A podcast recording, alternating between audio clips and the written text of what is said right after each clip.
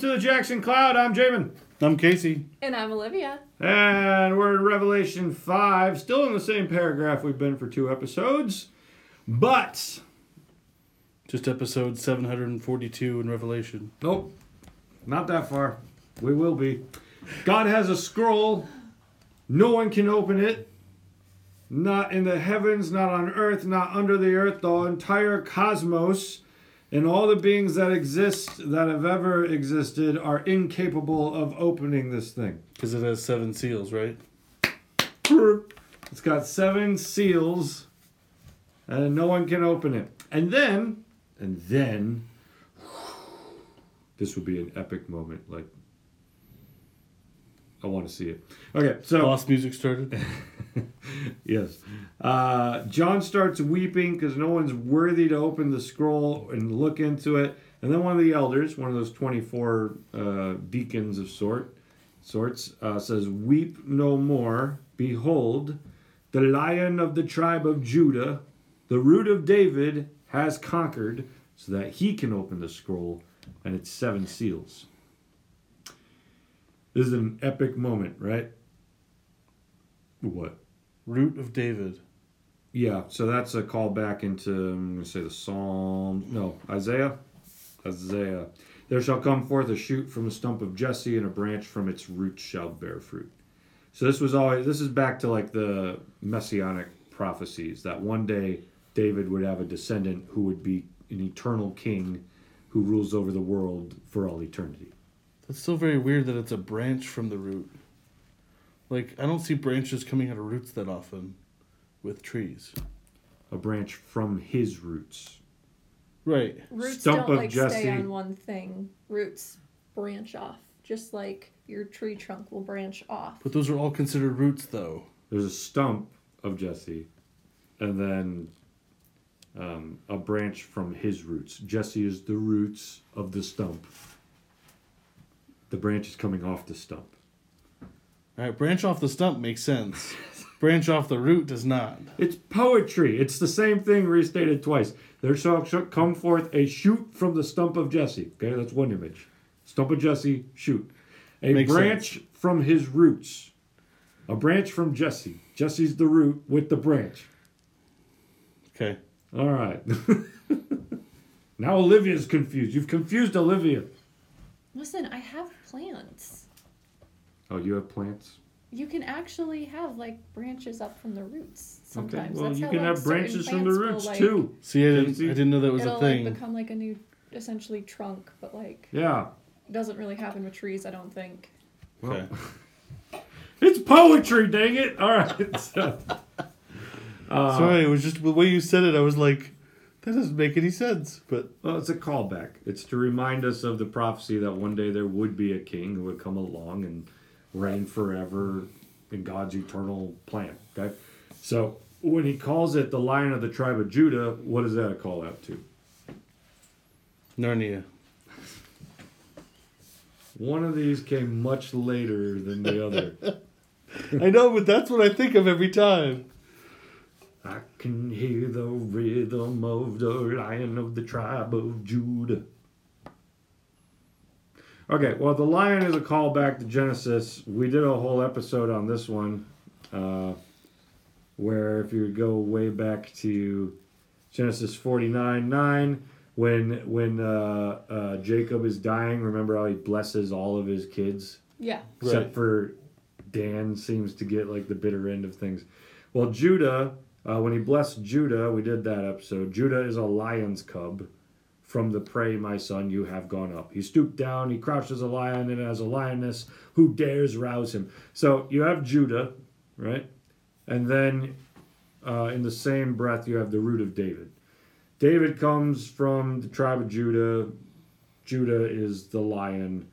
And now we have Jesus, who is descended from David, from Judah, from Adam and Eve, right? So this is almost like a genealogical statement, but more importantly, it's the whole messianic statement as to who we've been waiting for. Tracking? Yeah. Okay. Now, here's the most incredible part, and this is crucial to understand, in my opinion, the rest of Revelation rightly. Okay. Between the throne and the four living creatures and among the elders, I saw a lamb standing as though it had been slain, with seven horns and seven eyes, which are seven spirits of God, sent out into all the earth. So wait, this lamb had seven horns and seven eyes? Yeah. Why is that weird? Because I'm trying to picture... Spider lamb. Yeah, that's pretty much that. Whatever a spider lamb does. Yeah. Spiky spider lamb. So, yeah, people, of course, can argue about the horns and eyes, but the most typical translation is the horns represent power and that the eyes represent wisdom. Now, I think you can go further than that, because eyes, in ancient context, the eyes, eyes are another word for stars. The stars are the eyes of the heavens. I know that sounds strange to us, but that actually makes a lot of sense of Revelation, right? Remember the four living creatures, one with the head of an ox, an eagle, a human, and a... lion? Thank you, yeah. The other one, the lion, right, yeah. Those were filled with eyes.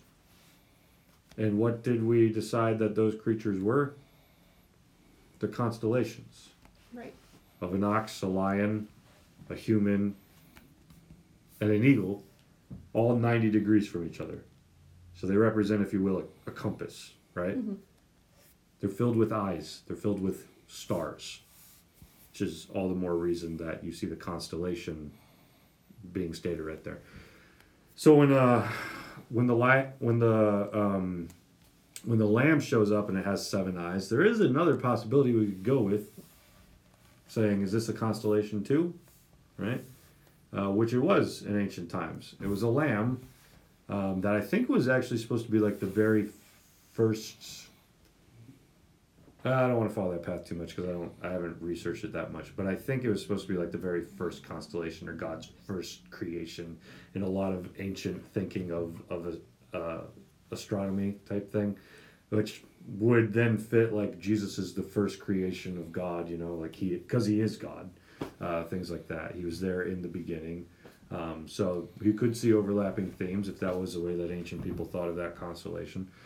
But it's a lamb standing as though it had been slain. Let me actually pull up a picture for you here. In fact, this one might be good to get up on the... No, that's not touchscreen.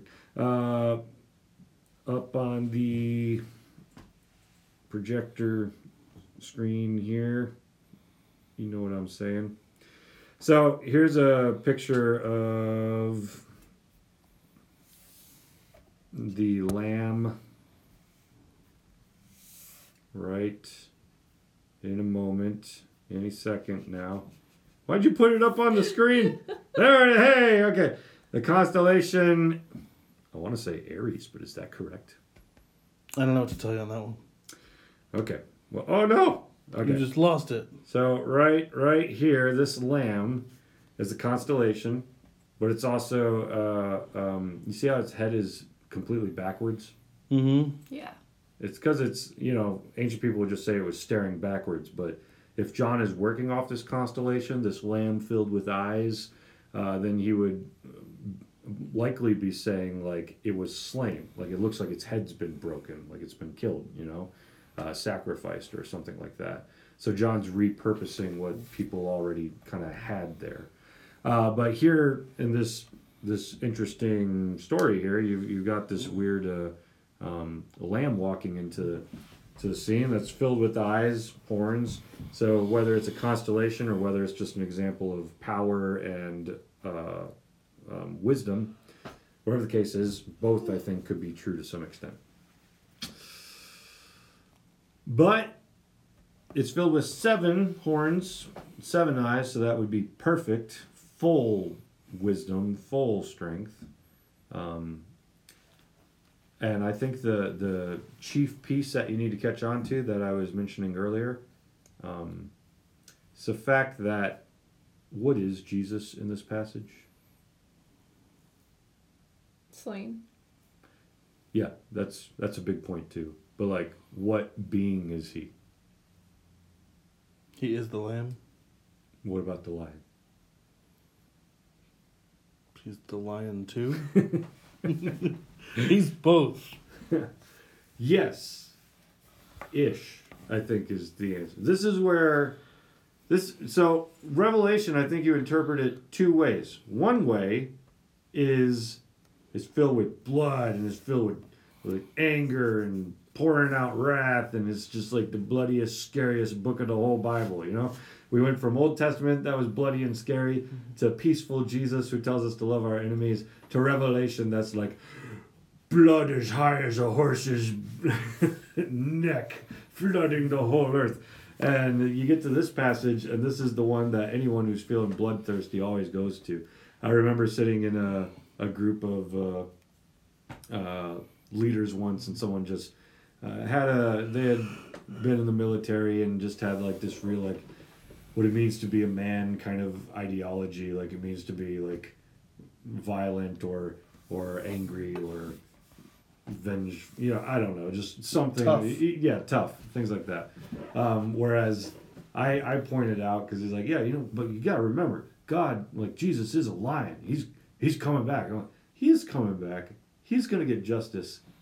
But in this passage, he's not a lion. What it says, and let's read it specifically. One of the elders said, "Weep no more. Behold, the Lion of the tribe of Judah, the Root of David, has conquered, so that he can open the scroll and its 7 seals." And between the throne of the 4 living creatures among the elders, I saw a lamb standing as though it had been slain. There was never a lion. The lion was introduced, right? But it was never seen. So the way that we should picture this story is like John is in the heavens, and then one of the elders cries out, you know, like, "Behold, here comes the Lion of the tribe of Judah." And you can imagine John, just like all of the people of his time who were waiting for that violent, angry, tough, messianic figure to show up. John's got me thinking like, oh, the lion, you know, like, here we go. And he's maybe making his way through the elders to kind of peer over. But when he gets there, he sees a lamb.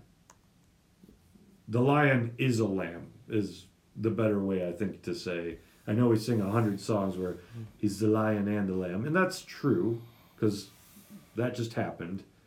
But when John finally gets there, he never saw a lion. He just saw the lamb. The lamb is a lion, I think, is the more theological, correct way to say this.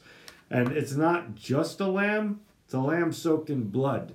And it's not just blood. It's his blood, not the blood of his enemies. He's slain. He's been killed. His neck is turned backwards. It's been snapped, right? And yet, at the same time, he's standing. He's alive. It's like zombie lamb coming in here. Is he standing, though?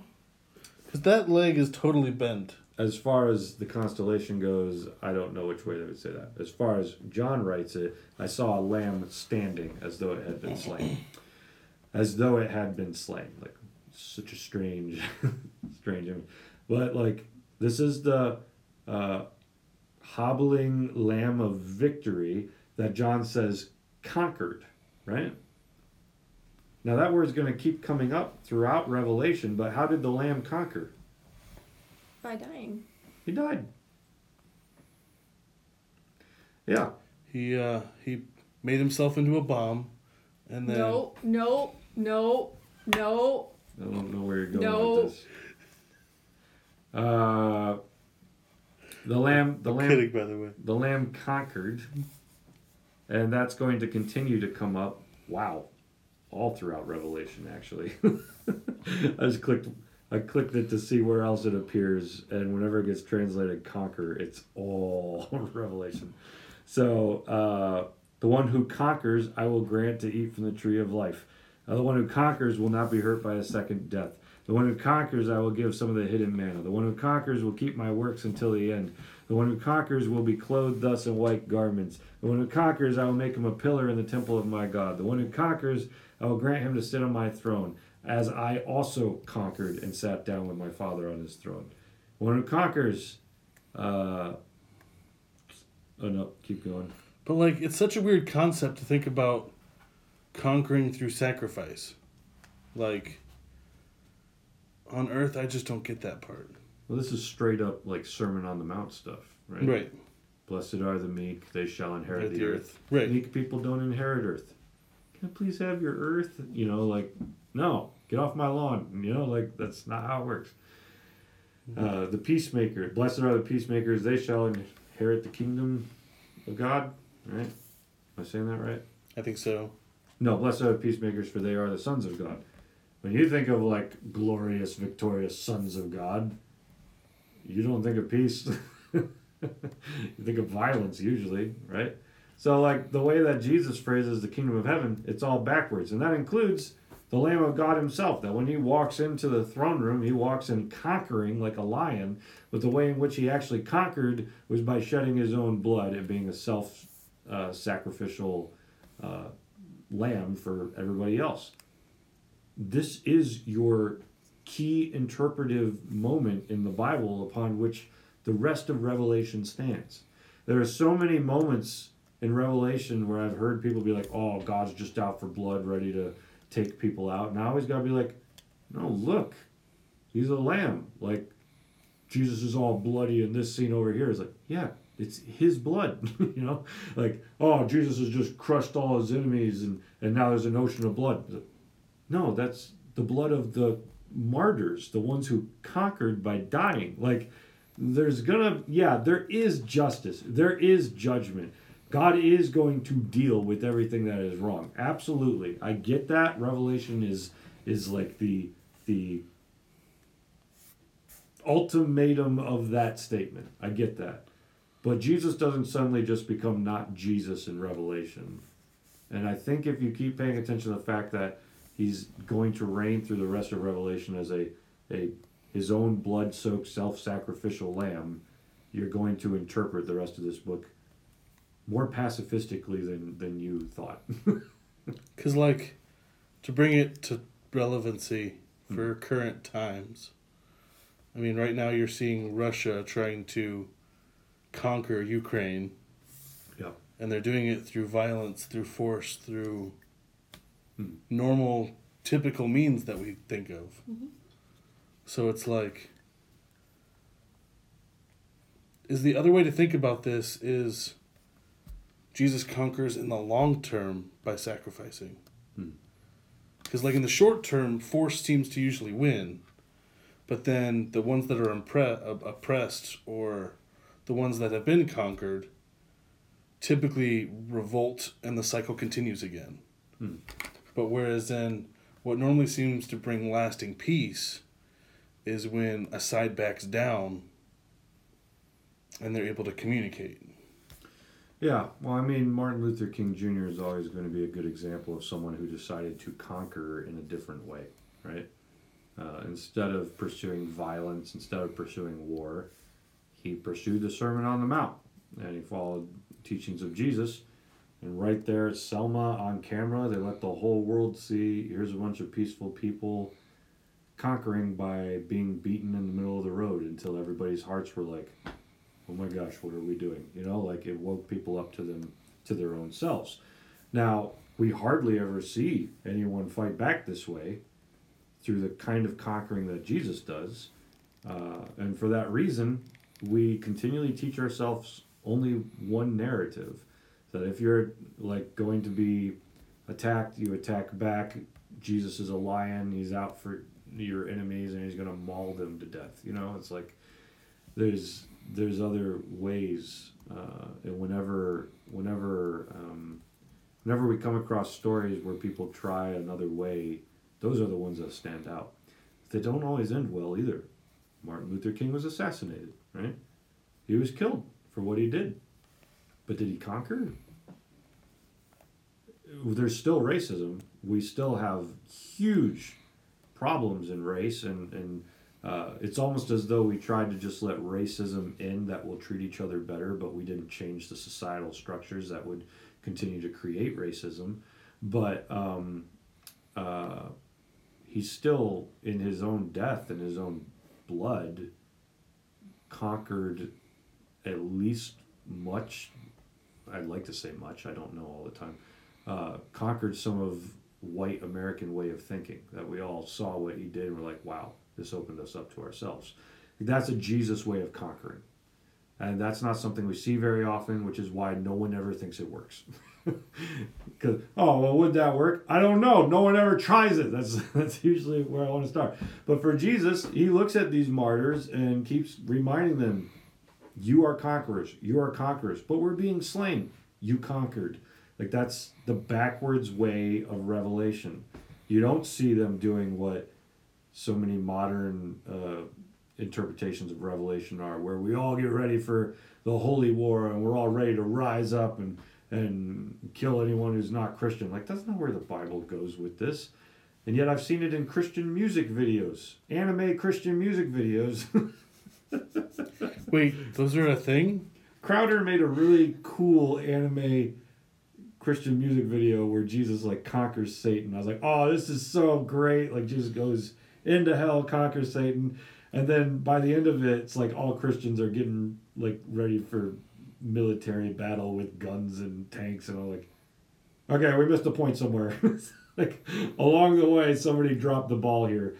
Like, even when we get to the great war of Armageddon, it seems like Jesus is the one who still conquers, and it's by the sword. And what's his sword? His tongue. It's his tongue. It's his declarations, right? Jesus' judgment. Even though the whole army rises up with him, nobody needs to do anything more than Jesus just, you judged. You know, like, that's just kind of the way that it goes. And we'll get into that more as we keep moving along. But for me, this passage is crucial. How do we fight? And it's hard when you live in a world where you have things like Ukraine and Russia. Like, how do you react the Jesus way? It's even harder for us to speak into that because we're not in the middle of that. And we don't fully know how to even process what that must be like, nor is it easy for us to give advice because we're not the ones dealing with it. But we at least need to work to continually renew our minds to the Lamb of Jesus, even as we're processing what they're going through. That was something that I learned with my own pursuit of peacemaking was I spent a lot of time in my life imagining bad scenarios happening to me. And then once I realized Jesus needed me to pursue that peacefully, I then had to start imagining how I would do that. And that sucked for a long time. Because it's hard. When someone breaks into my house, like, how do I, you forgot your silver, you know, like, how do I Bishop Les Mis them on their way out? Like, because that's renewed Jesus thinking. Like, that can work. The bishop kind of got conquered. At least in the Liam Neeson version, he got punched in the face. Not so much in the Hugh Jackman version, but like he took a beating and yet he still peaceably loved someone. So, anyways, any other thoughts? Okay, well, turn the other cheek. There you go. That's all we had to say. We spent too much time saying just that. But yeah, this will become a key moment in the rest of Revelation. Anytime where we see Jesus like making us scared of blood and violence, we need to turn back to where does the blood belong? It's on him.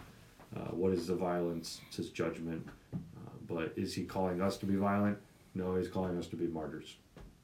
And we'll have to deal with that as we keep going along here. So with that, join us on the Discord. Like, comment, subscribe. I took all of their things that they were supposed to say. Is there anything you'd like to add?